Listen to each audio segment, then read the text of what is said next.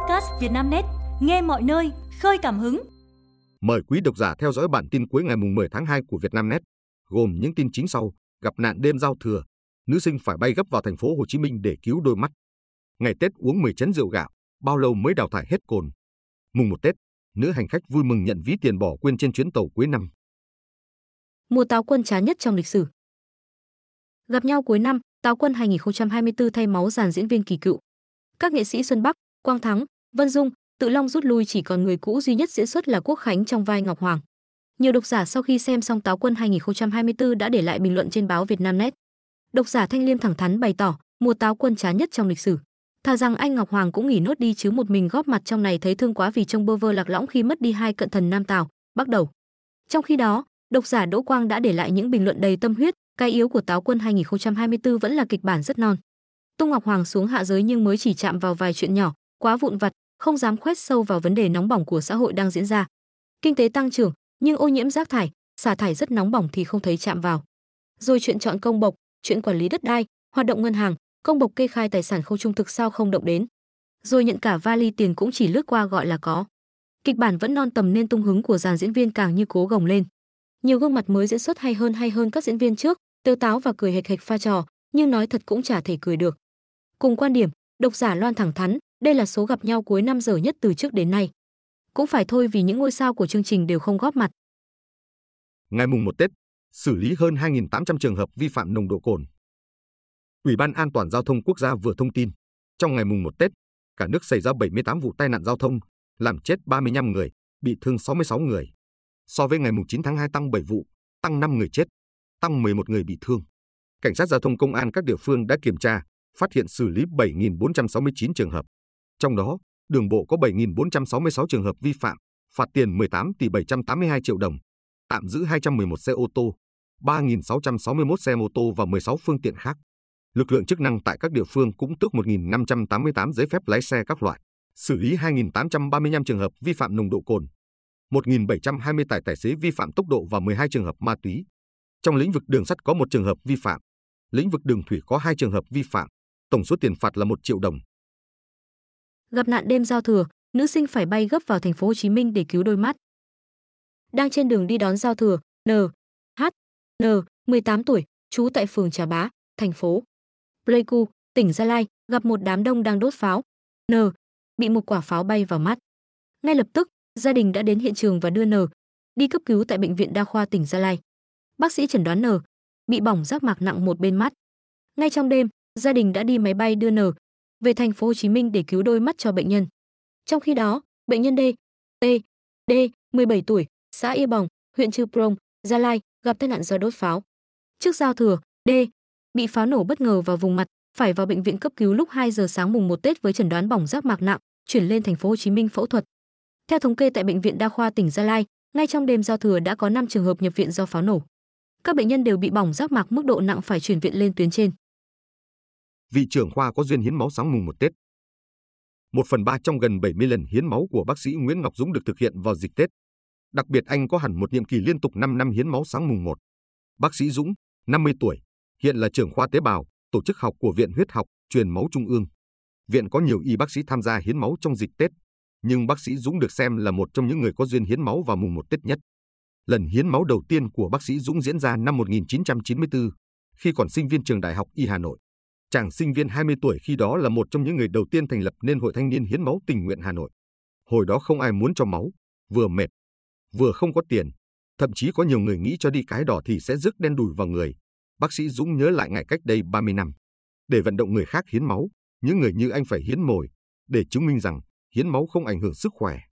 Năm 1999, chàng sinh viên y khoa đã trở thành bác sĩ Dũng của Viện Huyết học và Truyền máu thuộc Bệnh viện Bạch Mai.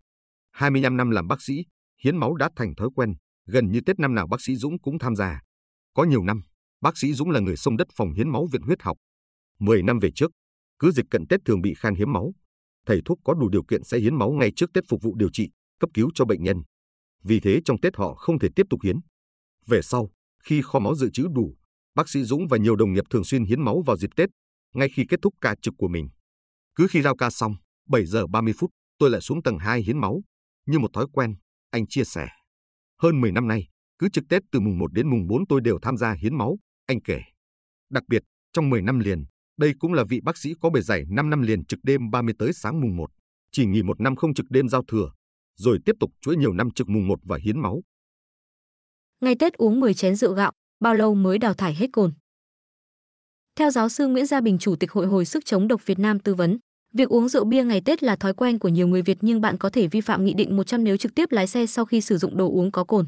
Trung bình một ngày, bạn không nên uống quá một đơn vị cồn, 10 gam cồn nguyên chất. Một đơn vị cồn tương đương với 3 phần tư chai bia 330ml, 5%, một cốc bia hơi 330ml, một ly rượu vang 100ml, 13,5% hoặc một chén rượu mạnh 30ml, 40%. Mỗi ngày, bạn uống 300 tới 400 ml rượu gạo 25 tới 30% là quá nhiều. Bạn sẽ mất ít nhất 13 tới 16 giờ để đào thải cồn trong máu và hơi thở. Khi uống rượu, cồn đi vào máu, đào thải qua gan sau đó bài tiết qua nước tiểu, mồ hôi, hơi thở.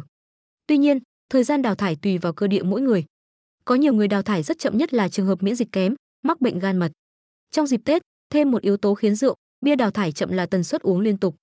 Cách tốt nhất để đảm bảo an toàn sau khi uống rượu bia là bạn nên thuê xe hoặc gọi người thân đón về, không nên tự điều khiển phương tiện giao thông.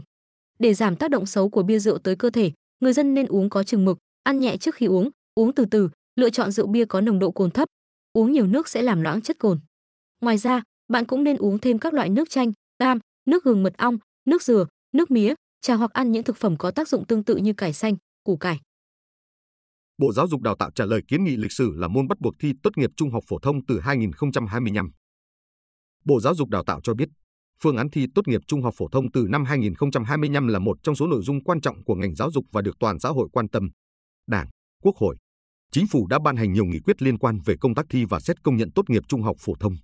Đổi mới phương thức thi và công nhận tốt nghiệp trung học phổ thông theo hướng giảm áp lực và tốn kém cho xã hội mà vẫn bảo đảm độ tin cậy, trung thực, đánh giá đúng năng lực học sinh, làm cơ sở cho việc tuyển sinh giáo dục nghề nghiệp và giáo dục đại học.